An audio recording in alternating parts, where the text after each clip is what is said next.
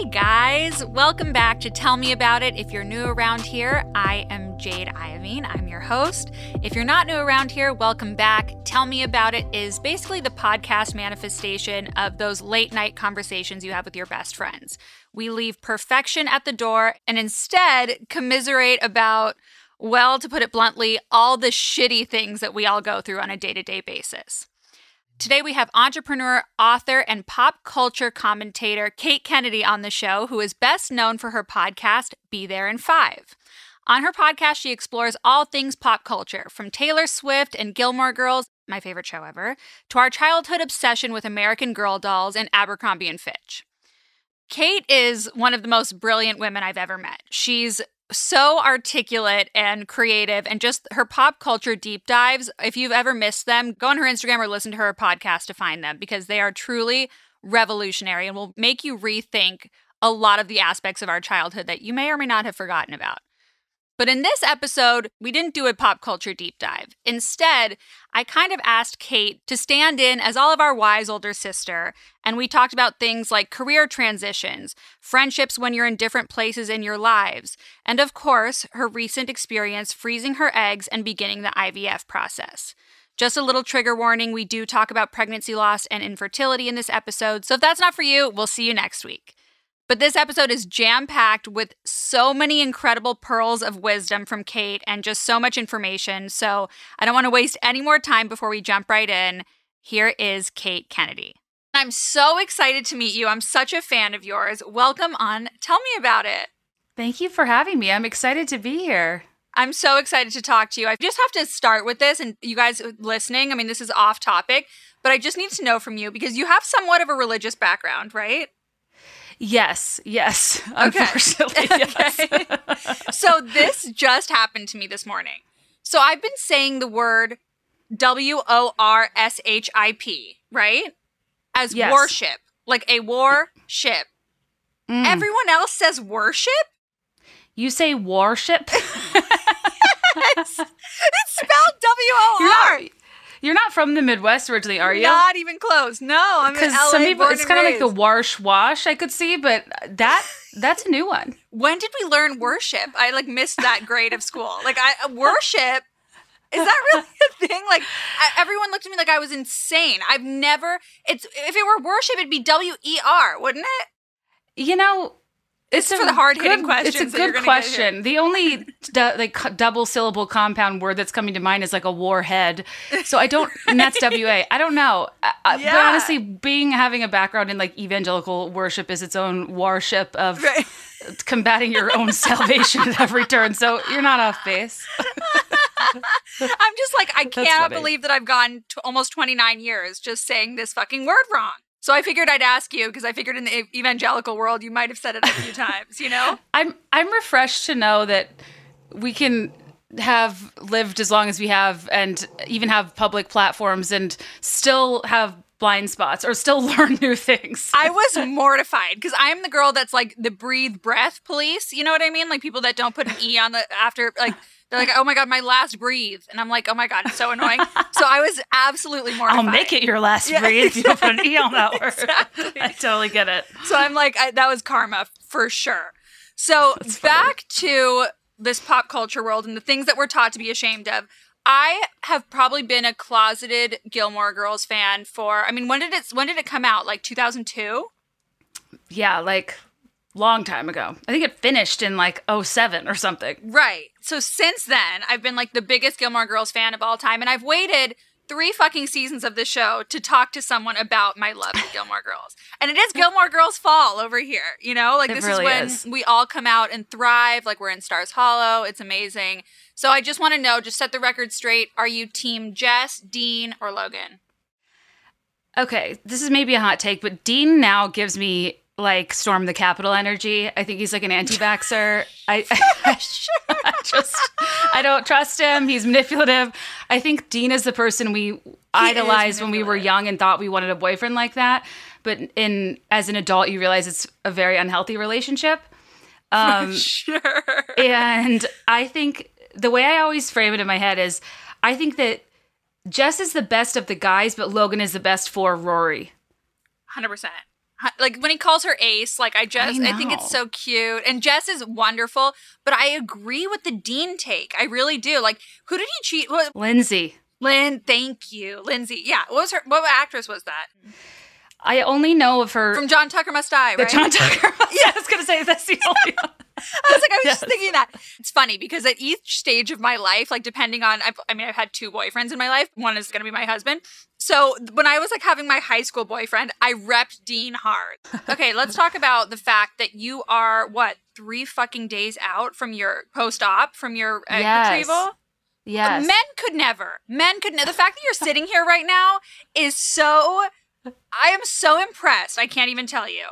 You know, the process of laying eggs is a weird one. I try not to overthink it. Like, it is weird. It's really involved, but like also it's my second time doing it, so I knew what to expect. Yeah. And I'm not a person that like rests. My job is very easy, relatively speaking, but my job is to sit down. So it's nice to be able to like work and stuff through it. So yeah, we can like do a lot of our work from bed. Yeah. So it's like an outpatient surgery and, yeah, so it's kind of funny. Like, you have to wait a week and then you find out, like, what turns into an embryo. And then, like, so technically my children are, like, being fertilized right now. It's, like, so weird. It's so trippy. And I really want to get into, like, the moral aspect of the embryo world because I didn't realize there's so much controversy about what to do with, like, the disposal of embryos, like, after you're finished having the amount of kids that you want or whatever. People are fucking crazy. They are. So a little backstory, basically I had an abortion 5-6 years ago, and it's just something that I really like to talk about and just get other people's perspectives. And so I learned about your story and it stuck out to me so much because I want to get as many perspectives on here as possible about the world and the spectrum of abortion, because it's not just like a 21-year-old getting pregnant accidentally because she's bad with her birth control. It can look like so many different things. It can look like an ectopic pregnancy. It can look like a miscarriage at 5 months or whatever. So can you just give me some background on your story and your journey to get to this point where you're on your second egg retrieval?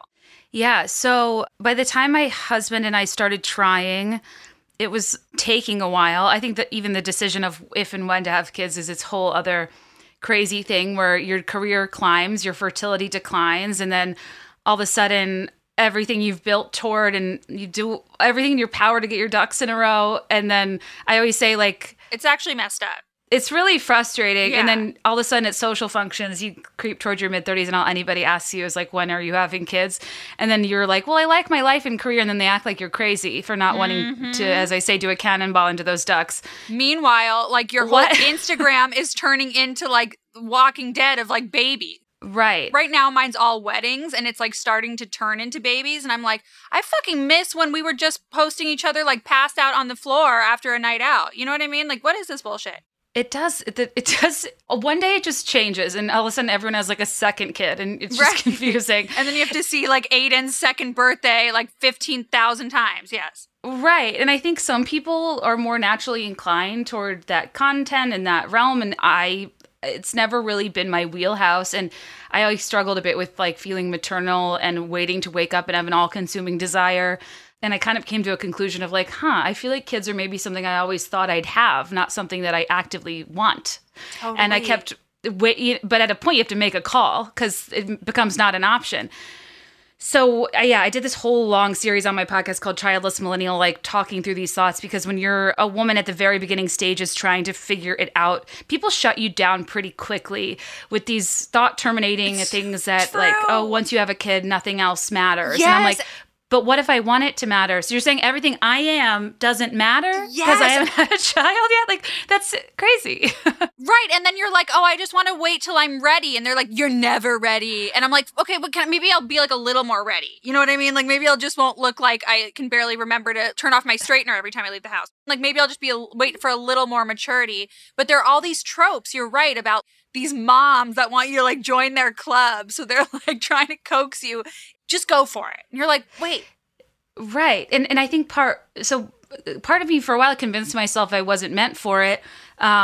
And then I, through the podcast, I kind of was just like, no one can talk back to me here, so I'm just going to say what I feel. And what I feel is people make motherhood sound really daunting, really difficult. Mm-hmm. It's very hard when people share all the downsides with you and you don't have the joy of the child to offset that. So all I hear is negative stuff, and I'm already on the fence.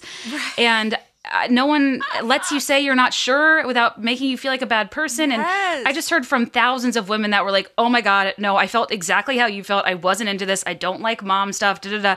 And they were like, I just didn't have anywhere to be able to say that. So these people exist. They're just not vocal because you get shut down in mom circles.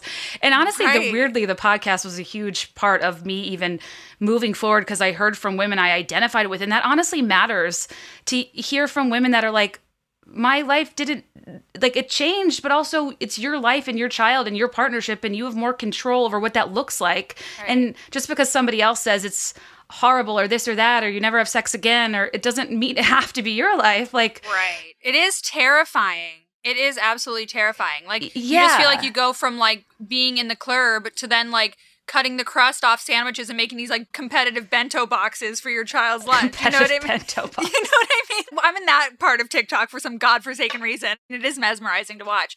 But yeah, you don't realize that you can make it your own at all. So sorry, go on. Yeah, and there's value to like people being moms that have different personality types, you know, like just because I cannot imagine cutting white bread with a cookie cutter. It's cute though. It's just not like, yeah, my style. That's funny with the bento boxes. That is a weird side of TikTok that I'm also on. And I don't know why. I think we're all on it because it really is. You're just like, whoa, oh my God, did I have like the worst mom ever? I never had a bento box. You know what I mean? The like extra effort. It's remarkable. It's crazy. But I gave you too much background, but anyway, no, so we started trying for a while. It wasn't happening. And then finally, when I did get pregnant, I was very ready. I do think it not happening like helped my desire and my situation. Of course. How old were you? Like how far out of? I was 33. 33. And when did you get married? 30. Okay, great. Got married in 2017. And then this pregnancy was in 2021, somewhere in between. So like we started trying when I had just turned 33. And then this was when I was about to turn 34, like a month beforehand, I got pregnant. And it was exciting. And basically, long story short, started bleeding, started feeling weird, went to the ER assuming it was just like, you know, just wanted to make sure everything was okay. Mm-hmm. And it kind of just was 0 to 60. And it turned out to be, they give you an ultrasound and stuff. And it turned out to be ectopic. And, you know, in the ER, it's not, you know, bedside manner. Not only did I really not know what an ectopic was or how you resolve it, I went in pregnant, and then hours later, somebody was like, yeah, so you don't have a choice. You have to terminate this pregnancy, but you get to pick how. And I was like, huh? Right. And it was very alarming and traumatizing on many levels, but it was kind of one of those things where it implanted in my fallopian tube, and it was a viable pregnancy in an unviable location. And ectopics are one of the most fatal things that can happen in your first trimester, because if the fetus grows, my tube would burst and I would like hemorrhage. So that's why timing matters with intervention, among other things. Right. So they basically like, you know, tell you, do you want surgery? Do you want to resolve it with this injection or whatever? Yeah, what are the options? I guess it's the injection. You can get your fallopian tube removed. Some places they offer removing the part of it where the fetus is, or if your HCG is under a certain level, you can get an injection called methotrexate, which is also a medication used for like chemo, used for arthritis. Okay. It has different uses. And so I went with the less invasive one, and it turned out to be a really weird experience where I was, you know, knew I was pregnant for 6 weeks, and then it took me like another 4 or 5 to get unpregnant. Okay. So, and then you have to go in and get, you know, twice a week, I think, blood draws, because they need to see that your pregnancy levels are dropping, basically that they basically starve your body of folic acid, so a fetus can't survive, and it slowly passes. And it's a real mind fuck when you're going to get blood work and people are like cheering on that you're becoming less pregnant. And you kind of feel like a walking tomb, and it was dark stuff, and it was not ideal. And then once I kind of afterward was reviewing all like the paperwork and stuff, you read the notes, and then you realize like, oh, if a woman goes into an ER with bleeding during a pregnancy, that's called a threatened abortion. The way you resolve a miscarriage is, there are a bunch of different terms, but like my particular case was like inevitable spontaneous abortion or something. Yes. And it's a medical term that got co-opted, you know, with the moral majority in the gang, late 70s, wanting to galvanize voters with abortion as an issue. And it's a term that was never meant to be co-opted in that way. It means it has nothing to do with the elective or non-elective nature of why fetal material might need to be removed from your body. And I was kind of like, well, this is interesting, because at the exact same time, the Texas heartbeat bill was happening, and we were at the point where they announced they were going to deputize private citizens to sue anybody adjacent to performing an abortion. And I kind of was like, holy shit, if somebody came across my paperwork, overheard me talking, misunderstood the situation, and they were like, oh, she didn't have a miscarriage, she didn't have she had an abortion, you could completely weaponize somebody's grief all the same as it's not okay regardless. I mean, unequivocally pro-choice, but it kind of opened up a side of it where I was like, oh, wow, this terminology doesn't indicate whether or not it was elective or not. People could really use this to not intervene with enough time, and or the people that are being deputized could take this, misunderstand what's a medical procedure that's necessary. And that's how I got a lot more involved with the issue, is just realizing like, oh, so yeah, I had an unviable pregnancy and I had a pregnancy loss, but what it actually was an abortion. And I started talking about it a lot, because if you're kind of unequivocally anti-choice or whatever, I think that that's a middle ground that opens a door for people where like, I'm sorry, but if you want, like, period, I don't agree with anybody that's anti-choice. Of course, but if you can't imagine that the 1 in 4 pregnancies of the people you love around you, like, that will end in miscarriage, if you want them to suffer further physical and emotional trauma, to get sepsis, infection, or die, like, what's wrong with you? 100%. And your choice was what? Life or death? Yes. There was no choice for you. And I had a friend that had an ectopic pregnancy, and she, like, you know, she had the procedure, the whole thing, and then she didn't see it until her medical bill came.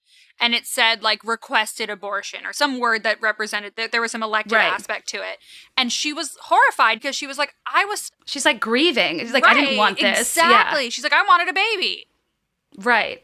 And I think it opens up an opportunity to have a little more nuanced discussion, because I think people just don't get that being pro-choice, it's not an extremist position. It allows for nuance. And to understand that is to understand the nuance. And if you're going to associate the issue with the most extreme, unlikely version that people use to represent abortion and misrepresent it, you know, on the right to make it look like something it's not. Yep. When you hear stories from women who, like, you know, if you have a missed miscarriage or an incomplete miscarriage, and your baby's not going to survive, but the fetal matter in your body or the way your body's responding is going to cause you to bleed or get further infection, or like even having the option to have a D&C, if you're in the position to have a D&C or have it naturally resolve, like, if you have a D&C, you can genetic test the fetus and know what happened. Right. And get, like, there are so many important nuances to just, and it's so insane to be like, no, you shouldn't be allowed medical intervention, you should have to suffer and have it naturally resolve. And what people don't realize is that when they're voting pro-life, they're voting for the same procedures, elective or not elective, to be impacted. And we know this because it happens in countries where there's strict abortion laws now. They just don't even offer things that could get them in trouble. And at Catholic hospitals now, a lot of them won't offer D&Cs and will send people to Planned Parenthood because they don't believe in evacuating from the body. And I just think it's really alarming that I didn't know beforehand that this affects pregnancy care, period, the end, regardless of elective nature. 100%. And the fact that there are, I think, 4 or 5 different types of abortions you can get, including a DNC, that blew my mind too. Because obviously after it happened to me, I did extensive research on it, and I continue to do so, because it's, first of all, it's a hot button topic right now, and we're fighting so literally for our lives. But I think there's just so much it's so polarized and there's no room for like the middle ground or like nuance, like you explained. Well, yeah. And I mean, I think part of me wonders in previous years, you know, when you think about 1 in 4 pregnancies ending, you know, in a miscarriage and many of those needing medical intervention. So that means needing some sort of abortion adjacent care. Mm-hmm. You know, it's kind of crazy that a lot of this dialogue wasn't happening before, but I think miscarriages are something that are so dark and difficult that, you know, there isn't always a tendency to share or be open about them. And I think that even the first time my friend explained to me what it was like getting a D&C, it's really tough and it's really dark and it's really hard. And it's something that people don't understand if they haven't been through. And I just don't know if the dialogue was there where women were even feeling comfortable talking about their experiences, resolving miscarriages enough to be connecting the dots. Like even like Chrissy Teigen a few weeks ago was like, I had no idea that my unviable pregnancy, how I had to resolve it was an abortion. Like they're careful to say that to you, but when you read the paperwork, it's quite clear. I think so much of that is because so much of the time we're arguing with men. And I think there is a certain disconnect. You know, men can be so excited and in love with a baby that's on its way, but there is something different about the woman carrying it and like what happens subconsciously to your brain, like just the biological pull towards the child and the true like grief and the community of people that suffer that grief that like go unmentioned, you know, because it's like the person never existed that they miss, but it's so profound and it's so real that I feel like there is that disconnect. Like it makes sense. I mean, it took me years to talk about it. I thought everyone would be like, well, fuck you. You wanted to go live your life and not have a baby at 21. So like, what are you crying about? But there is this grief, whether you want it or not. Like maybe some people don't experience that, but like I definitely did. And so that really resonates with me, what you said. Exactly. I think people really oversimplify and villainize, and it's not that simple or straightforward. And the bottom line is there's so many different reasons and factors that play into a person's decision. You just can't know what's best for their life. And if there's any sort of opening or window where somebody that is similar to somebody else, they could empathize with it, I think it makes all the difference. And if you frame it in the context of miscarriage, I don't see how you couldn't do a 180 and what you support, because you're co-signing the unnecessary trauma and pain and threatening so many lives. And I think beyond that too, the thing that makes me so mad is like, okay, so if you want to put women in a situation where they're forced to have miscarriages resolved naturally, that takes weeks. It's a lot of blood. Mm-hmm. It's a lot of pain. It's a lot of emotional trauma and grief. And it's not something that most women can endure and go back to work. Exactly. So if you're not going to let people medically intervene and do abortion procedures for miscarriage management, sure as hell better be offering paid leave. 100. Most companies don't even offer bereavement for a miscarriage. Right. And you just have to go back to work the next day. I mean, it's unconscionable. It really is. Nobody gives a fuck about women. Like, no, I'm still out here rallying for the fact that we should have period days off. You know what I mean? Like it's ridiculous. Totally. I'm like, if men had periods, like I am so not myself. And even the fact that like, you know, as a podcast, like we work with people. If I'm fucking PMSing, which I am right now, so I'm extra heated about this, I'm going to be a different person. And if men were going through that or any of this bullshit, we would have off. Like there would be some bereavement for miscarriages. There would be all of that. And it frustrates me to no end. But I love that you do live shows and that you kind of took your show off of certain cities that would have seen your procedure as an abortion or as illegal, right? So that's kind of what became complicated is, I started touring, and then I was very aware of this before Roe was even being threatened on a larger scale. When I was touring and then we were back and trying to conceive, I knew that I had over a 50% chance of another ectopic. And is that how it goes? Like you have... In I didn't get my tube removed, so the tissue like resolved in it and made it worse, and like potentially making a blockage. It's like unique to my circumstance, not for most people. Though having one does make you more susceptible to another, and so I was trying to when you're TTC or whatever, and I'm on the road, and at any point like at or around the time of my period, it was scaring me to not know if I could be pregnant or not, and I wanted to be, but if I knew that I was, the next 2-3 weeks I had to be on high alert for signs and symptoms, knowing that like I could be somewhere one day and need an emergency surgery, because this next time I would have to get the tube removed.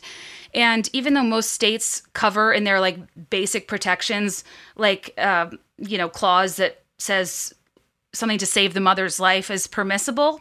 The problem is that's not quantifiable. That's not medical. That's subjective. Subjective. And you get scared. Like, okay, so how like close to almost death, super dead do I have to be to get like intervention?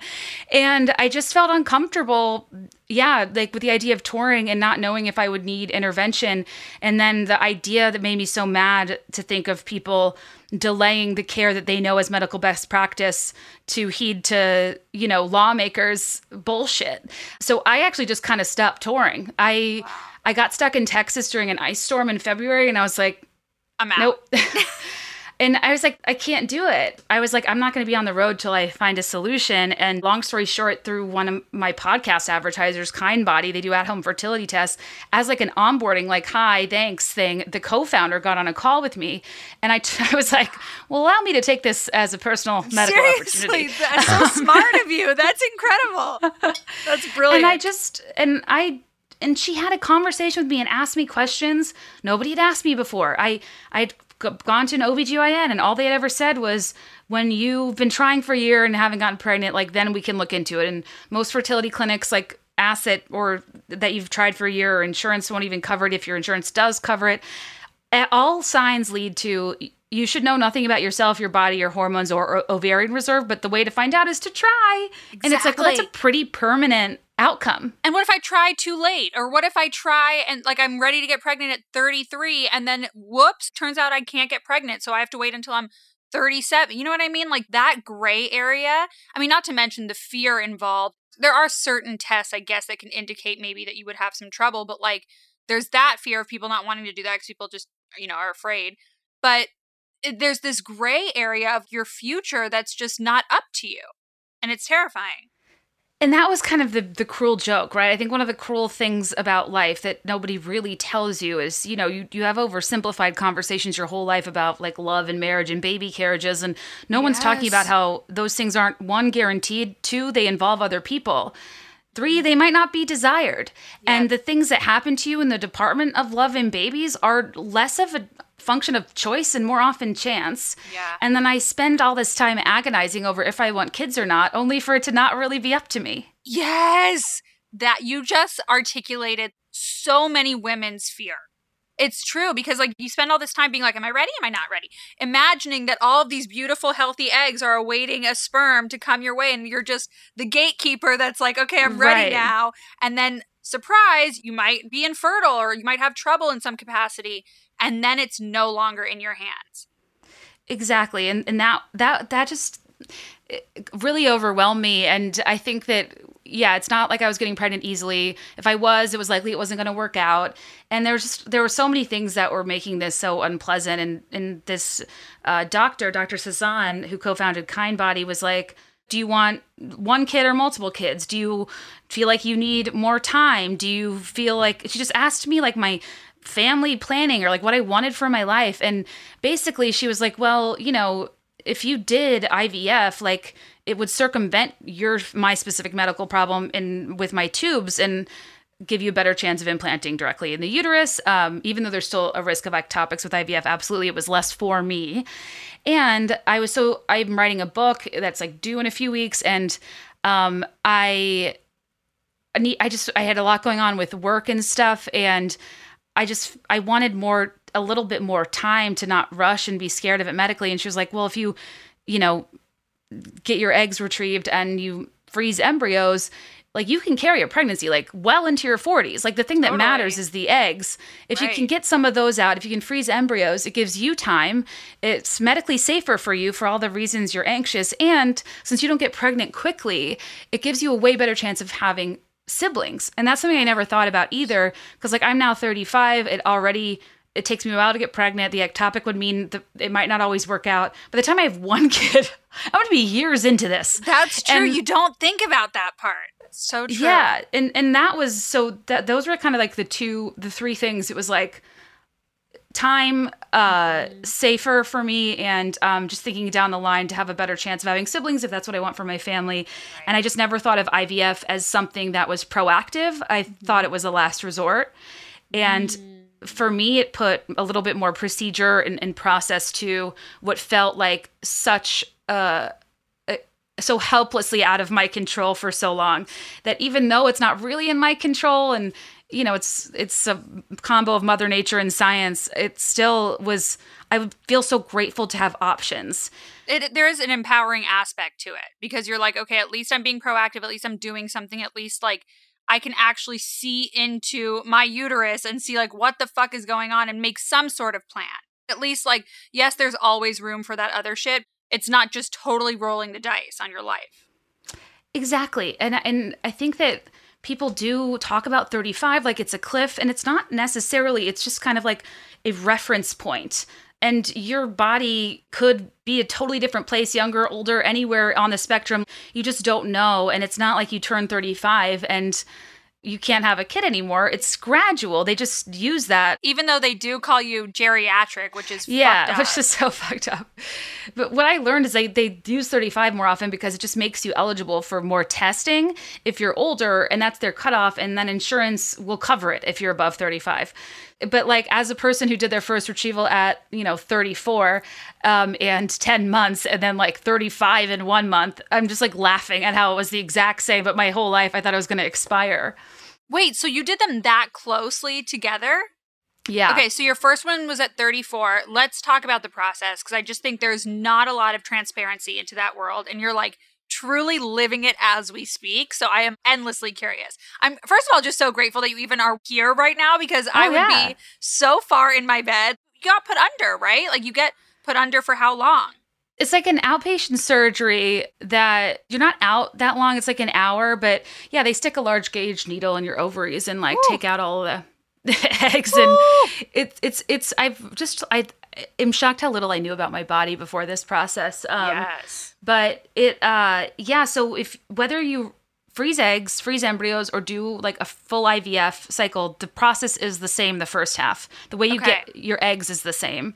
Okay. And it's honestly more straightforward than I thought. Like a place like a KindBody, you can go if you're single, you can go if you're in a partnership, you can go if you don't want kids, if you do. You don't have to have tried for a year. They just like allow you to be your own health advocate, get data about like your AMH levels, your, ovarian reserve. They do an ultrasound.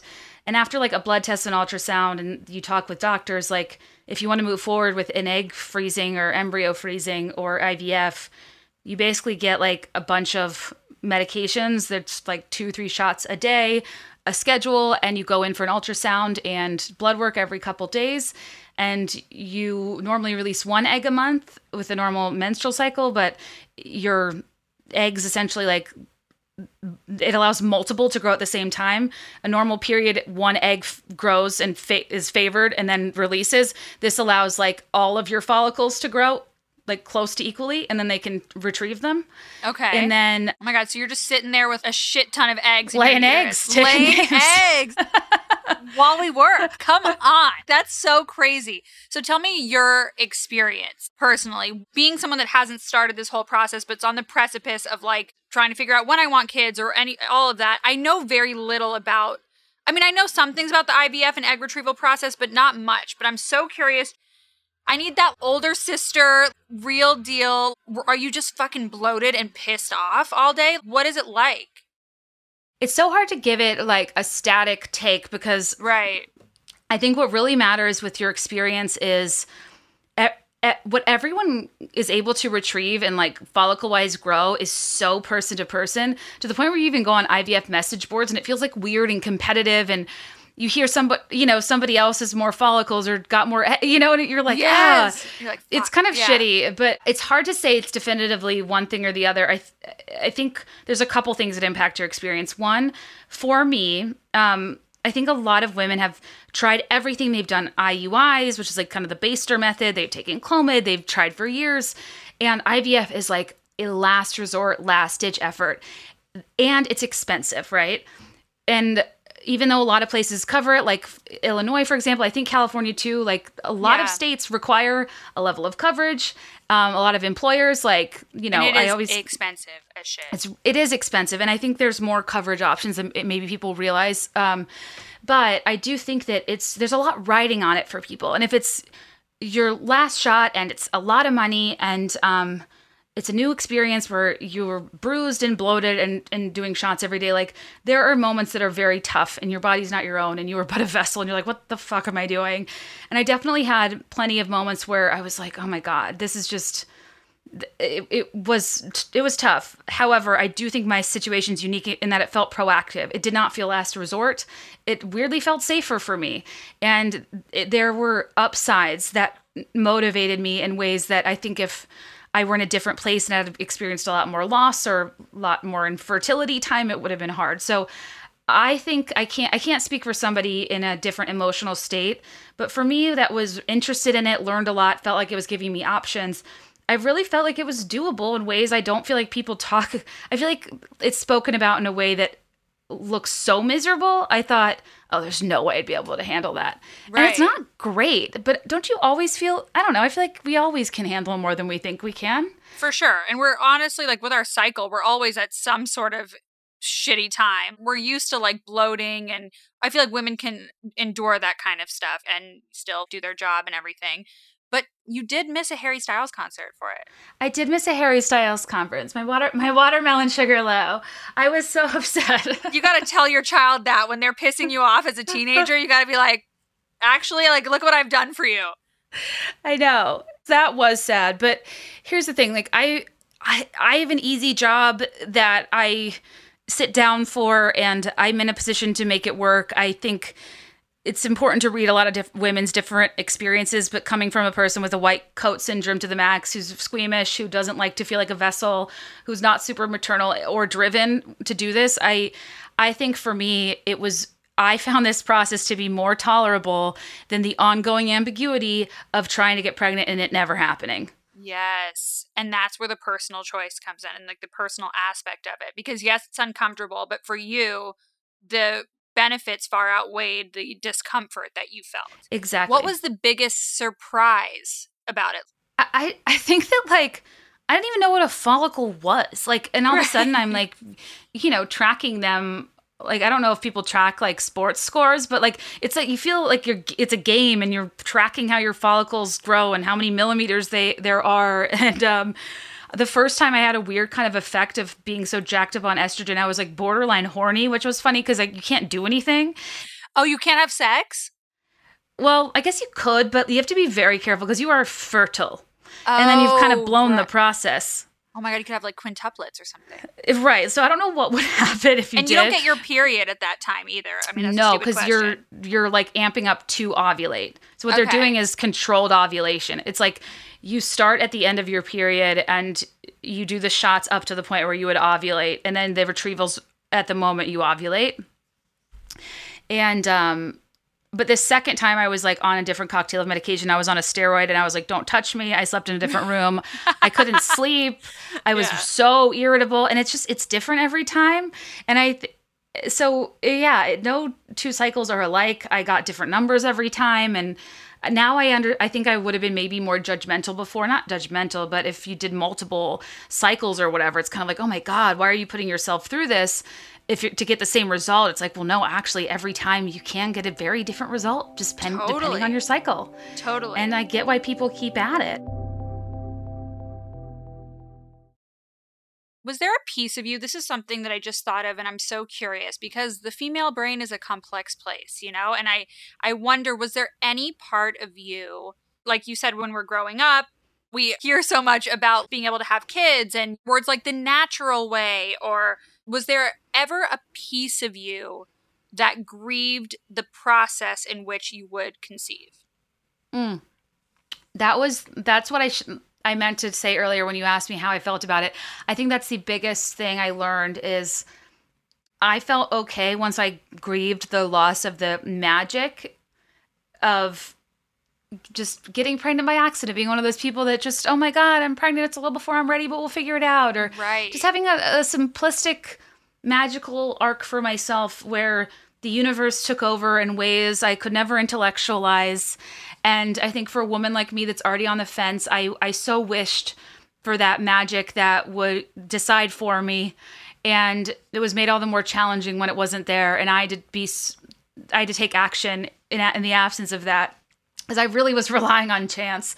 And I think depending on your reference group, depending on who you know that's been through it, like you might feel differently about IVF, but I just have really made it a choice to be like, God, how lucky am I to have options?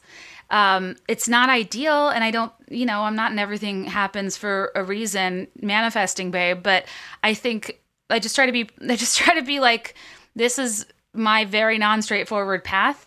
How great if the alternative is that they'd be like, you're shit out of luck, you're not meant to be a mom. Exactly. And I think that it's really, when you go through a period of time where you're agonizing over not getting pregnant and or feeling like your life is at risk for being pregnant, this seems like slightly more controlled and doable.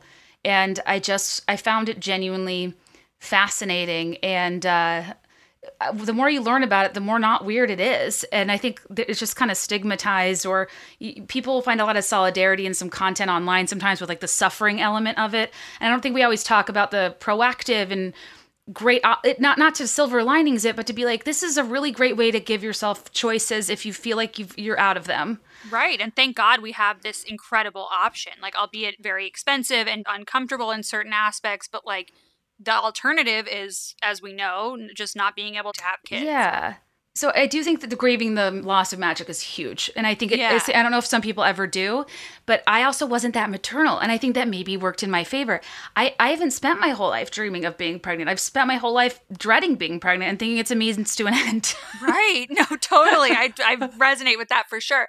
Because then there's the aspect of not only you coming to terms with the fact that this is your path, but sometimes, depending on who your partner is, there might be an aspect of you having to help them get comfortable as well with this other process, you know, and that can feel uncomfortable. Did you experience any of that?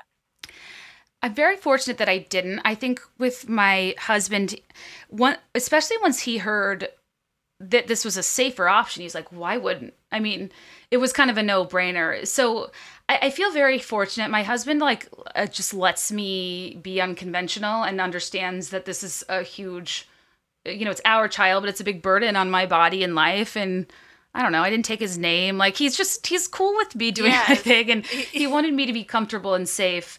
And IVF wasn't on his mind either. But once I told him that it could reduce the chance for ectopics, he was like, well, absolutely. Let's, if you're up for it, let's do the safer thing. And the fact that I've done it twice is just, I can't, this time last year, I would have never even thought I'd do IVF, much less twice. Right. I feel like there is some through line between people that are okay with you not taking their last name and being cool with all of this other stuff. You know what I mean? I feel like that's a good indication that they're going to be a progressive person with you. I think people overthink what things mean. You can assign some sort of meaning to a lack of convention, or you can just let it exist on its own and be okay with it. And just because your path doesn't look like somebody else's doesn't mean it's wrong. Right. So did your husband do the whole sperm spinning? Like you have embryos, right? Mm-hmm. Yep. So you go provide a sample like day of, and it made me laugh because did he do like the old fashioned, like they have Playboys from like 1980 or something in there, right? They had a Roku and he wouldn't touch the remote. And I was like, please tell me what people watch in there. Dying to know. That world is like insane to me. The fact that like everyone's waiting on you, everyone knows what you're doing, but the fact that men can still ejaculate just shows the difference, the fundamental difference between male and female orgasm. You know what I mean? It's so fucked up. I think it's fucked up like Mother Nature wise that women can get pregnant without orgasming, but men can't impregnate somebody unless they orgasm. I never even thought of that. I hate that. That makes me so mad. I mean, if there's a slight chill in the air, I can't, like, have an orgasm. You know what I mean? Meanwhile, these people are in this, like, disgusting room, like, with this old-fashioned porn and are like, well, I guess this is, I just got to jerk it and be on my way. It's amazing. I talked to a nurse right before, like, my first round, and she was like, was your husband coming, Dave? And I was like, well, of course he'll be there, yeah. And she was like, well, some people are, you know, uncomfortable. I thought you meant the other kind of coming. Right, that too, yeah. And they're like, some people are, you know, feel a little bit weird about the sterile environment and want to do something frozen or bring it from the parking. Like, and I was just like, are you honestly telling me that there are men out there that have the audacity to stand by somebody going through the injections, the surgery, all the things, and they're like, and they can't fucking come in a cup. This is hard for me. I was like, on what planet are Kourtney Kardashian really? She set women back like a good 100 years. Did you see that episode of The Kardashians? I don't know if you watched Kardashians. Where she was like, can there be spit? Come on. No, don't set this expectation. My boyfriend's watching with me and I'm like, just shield your eyes. Don't watch that part because I will never be that girl. If you're doing a retrieval, you're pre-op. You can't, you're not in the room with them. That's not part of it. They have to figure it out themselves. And I just, the audacity of someone, of these husbands being like out here, like, I'm uncomfortable. It's like, I could drop kick. Yeah, I literally hate you. No, that makes me so mad. I can't even tell you. So there's a point where you look 4 or 5 months pregnant. Your stomach is so distended. Do you have to get different jeans, or like, are you in sweatpantsville for just months? I was in sweatpants or unbuttoning. It's like a really, well, you know how like a really bad food bloat can be like a second trimester bump? It's like, it's not forever, and some people react more than others. Like my body, I think, reacted more than some people's does. For me, the most frustrating part was like the injection sites start to bruise and your stomach gets really tender. You got a lot of bruises, right? Yes. Yeah, you do. And it's kind of like sad if you overthink it. But in my darker moments, you know, in Breaking Dawn, when Renesmee like sucks the life out of Bella, I kind of felt like that. I was like, I am pale. I am lifeless. I feel like this is sucking me of everything. Yes. And there's like a couple day or two where you're just like, oh my God, kill me. But then I think for the most part, you're so engaged with the process and you're watching them grow and you're getting all these tests and you're kind of, I don't know, engaged and feel like you're counting down and, I don't know. Now I feel like I can take on anything. Now that I can inject myself, I would have never been able to do that before. I 100% agree. I think it like gives you a warrior badge. It's a tough process and it really is all consuming.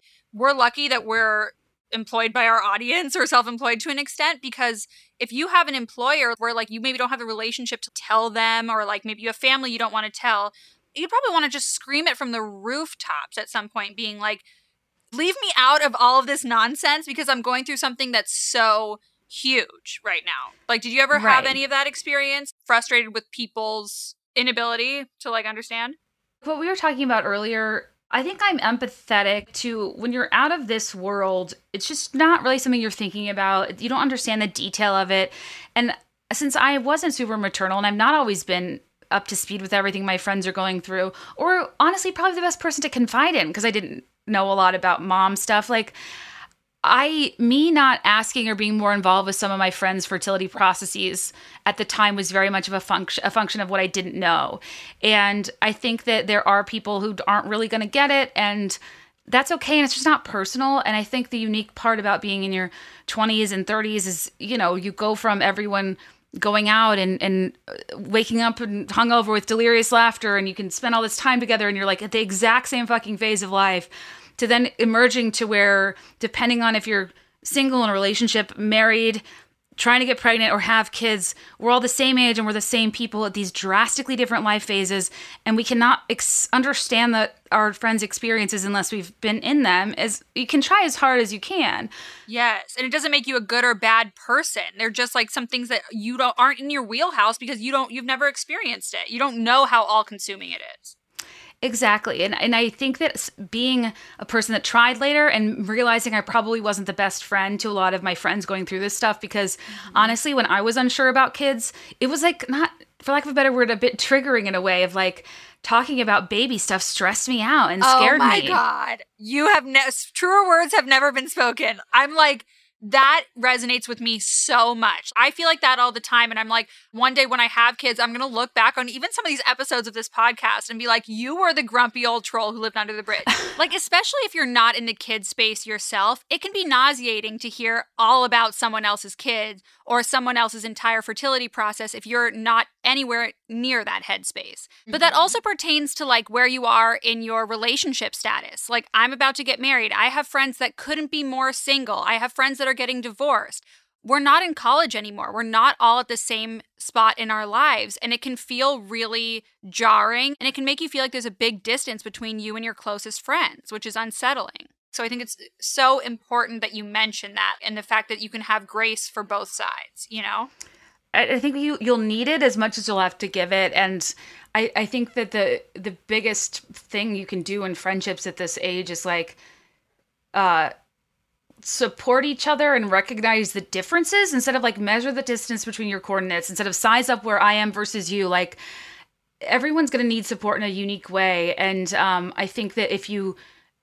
you know, to this day, like I still have trouble calling friends who had like a similar due date that I do, and they have a kid, and I had to terminate mine. Yes. Like that's weird, and that's hard, and it makes it hard for me to follow their journey, and it's just so deeply not personal.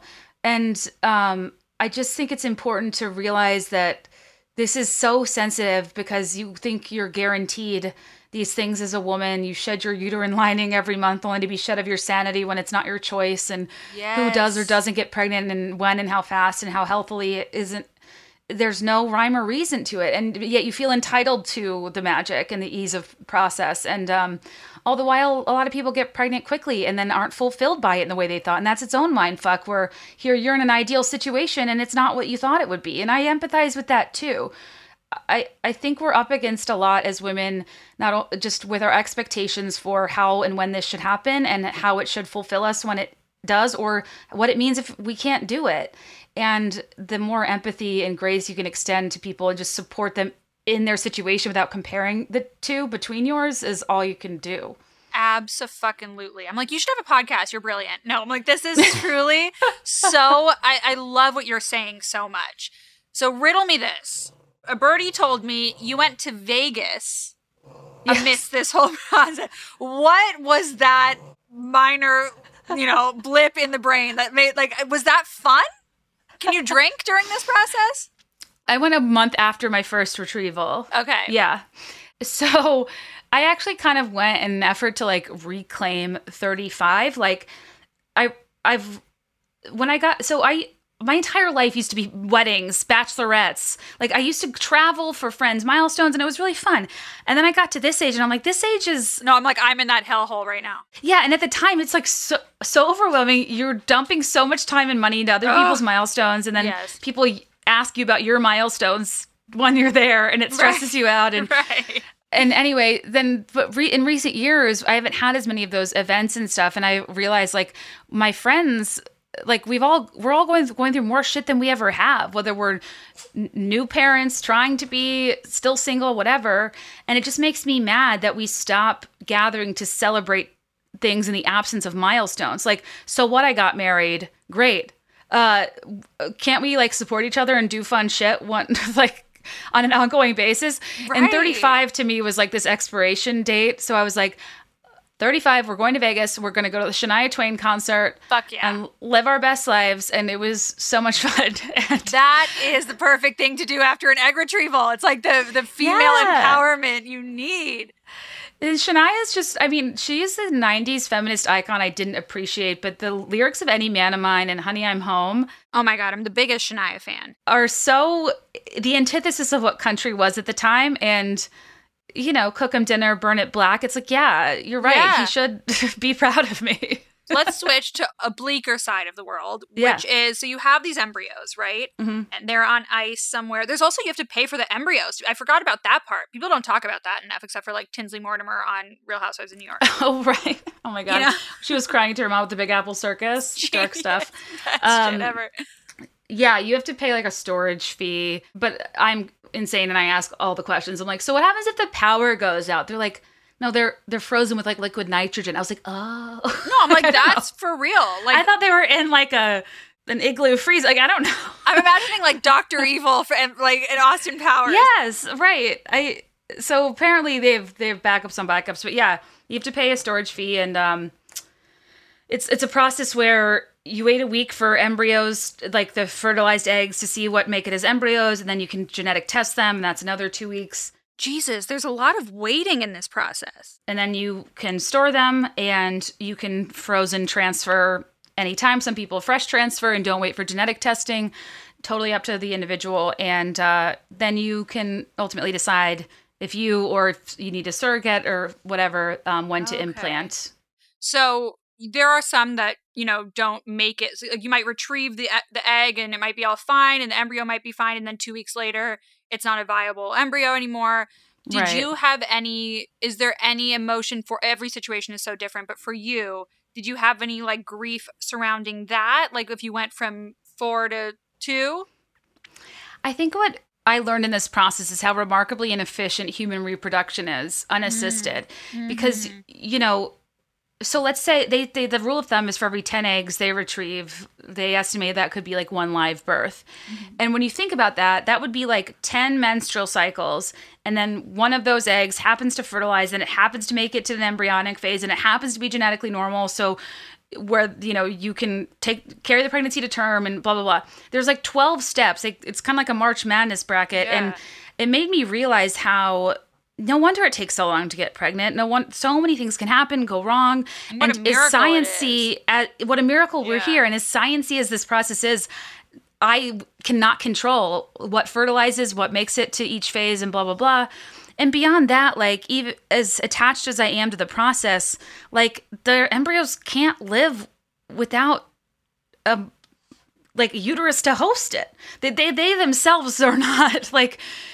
I just don't see it. Yeah, that's up to a person's opinion, but not being able to live, thrive, develop in the absence of being attached to someone's uterine lining, it just makes me detached in a sense where I'll be lucky to even get enough because it's like for every 2 embryos you have, that's like one live birth, I guess, that make it through genetic testing. So like for me to have 2 kids, it'd be wise for me to have 4 embryos, right? Assuming that there could be issues, complications, whatever. But yeah, some people get a lot and then you can donate them to science. If you don't use them all, you can store them for eternity. You can donate them to a family member. I think everybody feels differently about it. What is tough is when the political discussions venture into IVF territory because, and honestly, in a sense, I kind of wonder if this is not going to help some pro-life people snap out of it because if you're very pro-baby and you're a person that's doing IVF and you have embryos, you have to realize how hypocritical it is to be like, life starts at fertilization for all you bitches, but mine in the lab, those are different. Yes. I mean, we can talk for 4 years about the idiocracy of all these fucking people. Like it's maddening. It really is. But I love everything that you said so much about that. So thank you for sharing that. Oh yeah, of course. So I had a friend the other day that texted me as I was researching you, basically, for this episode. And she texted me and she was like, we're kind of at this age. I mean, if there even is an age to being at a career impasse where you're just like, what do I do? I have a lot of friends that are, you know, pivoting and feeling like the career that they have worked for the past 7 years post-college, they're realizing that it's not for them. And I've just felt like there was this kismet moment where I was researching your career path and learning about your journey. And I just wonder, like, what advice do you have for people? And maybe you can provide some backstory in your answer because you went from corporate, left corporate, and did what are they called? Remindoormats. Remindoormats, yes. Yeah, so I started my career in corporate market research and I did that for about 6 years. And then I guess when I don't know how old I was. In my later 20s, I accidentally started a company because I was in the city and I was going to work every day, curling my hair and worried I was going to burn my apartment down, which I don't think really does happen that often. But, you know, in Friends, like Rachel burns Phoebe's apartment down. No, like I think that scarred our generation for life because like I've almost driven to San Diego and had my boyfriend drive back because I thought I left my straightening iron on. It's like also an anxiety manifestation for sure. Exactly. So I was like, I can't live like this. So I was like, what's something on my door or I see on my way out? And I thought of a doormat and I'm like, well, doormats welcome you in your home. What if it sees me on my way out? I live here. So I put like reminders on doormats, like turn off your straightener, don't forget your lunch, whatever the hell it is. And called them Remindoormats, started a doormat company. It went viral. I had to leave my corporate job to just like get caught up, because it's kind of like, well, I have this opportunity. I didn't really want to be a girl boss, but okay, yeah, like let's see what happens. And I've always been creative and artistic, so I wanted to make it work. And then I streamlined the company, figured it out, wanted to go back into the corporate world, but they wouldn't rehire me. And I was kind of like, well, fuck, I don't see my destiny in flooring. Like, this is kind of I think that when you're a creative person, it manifests in a lot of different categories and industries, but it doesn't mean that it's your passion or calling. Yes. So how old were you then? I think I must have been, by the time I realized, like, this is not my destiny. I don't want this for my entire life. I don't want to run a rug empire. I was like 28. Were you terrified? Like, that's what age I am and my friends are at. I feel like there's so many like glamorized versions of, and then she pivoted and went to business school, which requires so much money. You know, she pivoted and opened a bakery, and like no one ever talks about the identity crisis that comes with that, or the fear if you don't have a savings, or if you don't have parents that can be a safety net for you financially. Yeah, and it absolutely. And I think it was hard because I think that it was an interesting story, and it became what I was known for, and it's like so random to be, you know, a corporate consultant and then like start a doormat company. And then when I realized it wasn't for me, I kind of like hid it and didn't know what to do. And I kind of, in not being able to get rehired, I kind of had to, granted I live with my then boyfriend, fiance, now husband. So I had a roof over my head, and I banked a corporate bonus to live off of for the first, you know, couple years as like supplemental income till I made money. But then when I wanted to kind of like walk away, the reason I kind of forayed into writing books and podcasting is because I was kind of at a rock bottom that forced me to ask myself questions like, what do you like? Who have you always been? What have you always been doing that somebody else isn't doing? What, like, if you have this opportunity, like, it sucks that you have nowhere to go and are at a place where your old company won't hire you and you don't like the new thing you started. But, you know, I looked at it from the standpoint of like, if I could create something, what would it be?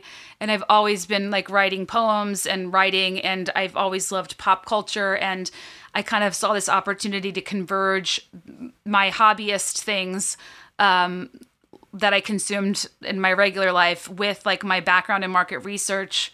And podcasts kept me company in the lonely days of self-employment. And I just like for kicks wanted to see if I could elevate pop culture conversations, make it long form, make it single hosted, and talk about why these fleeting stories, not just what happened, but why they matter.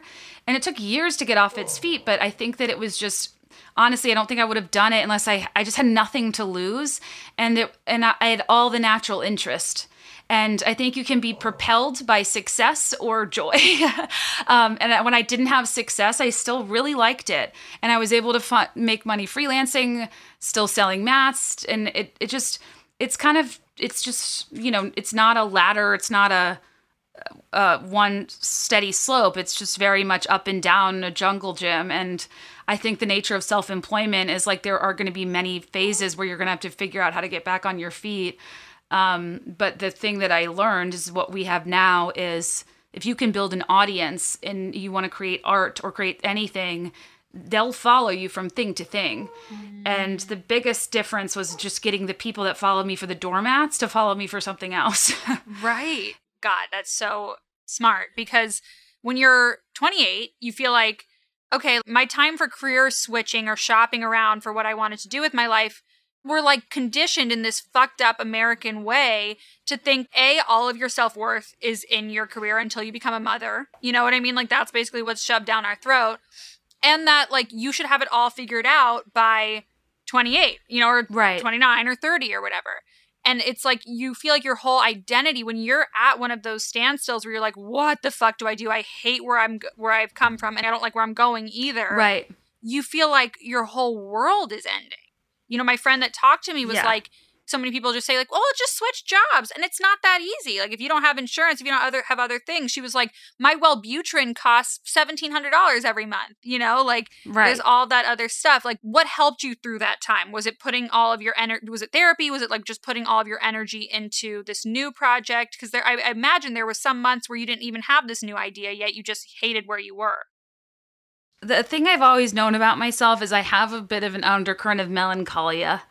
And I think that sometimes, and I don't recommend this route, but like I sometimes am really productive in kind of tougher mental health times, or I kind of will channel it creatively. I went to therapy. I was on Wellbutrin, by the way, like all the things. But what I attribute my to stringing my days together is staying busy and getting back to basics of creating for the sake of creating in the absence of success metrics. Like, you know, finding ways to, like, my biggest metric is if you find anything in this life, I don't care how weird it is to somebody else, if it makes you lose track of time instead of count the minutes, like, that's your thing. Do more of it.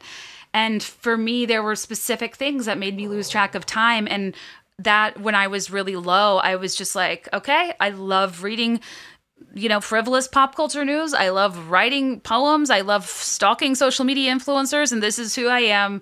How can I leverage an audience to make this happen? And the first big thing that happened is I published a book called Twinkle, Twinkle Social Media Star that was a parody of influencers, because honestly, I was hurting at the time, and I was seeing I was seeing the Bachelor Nation to Revolve Fest pipeline.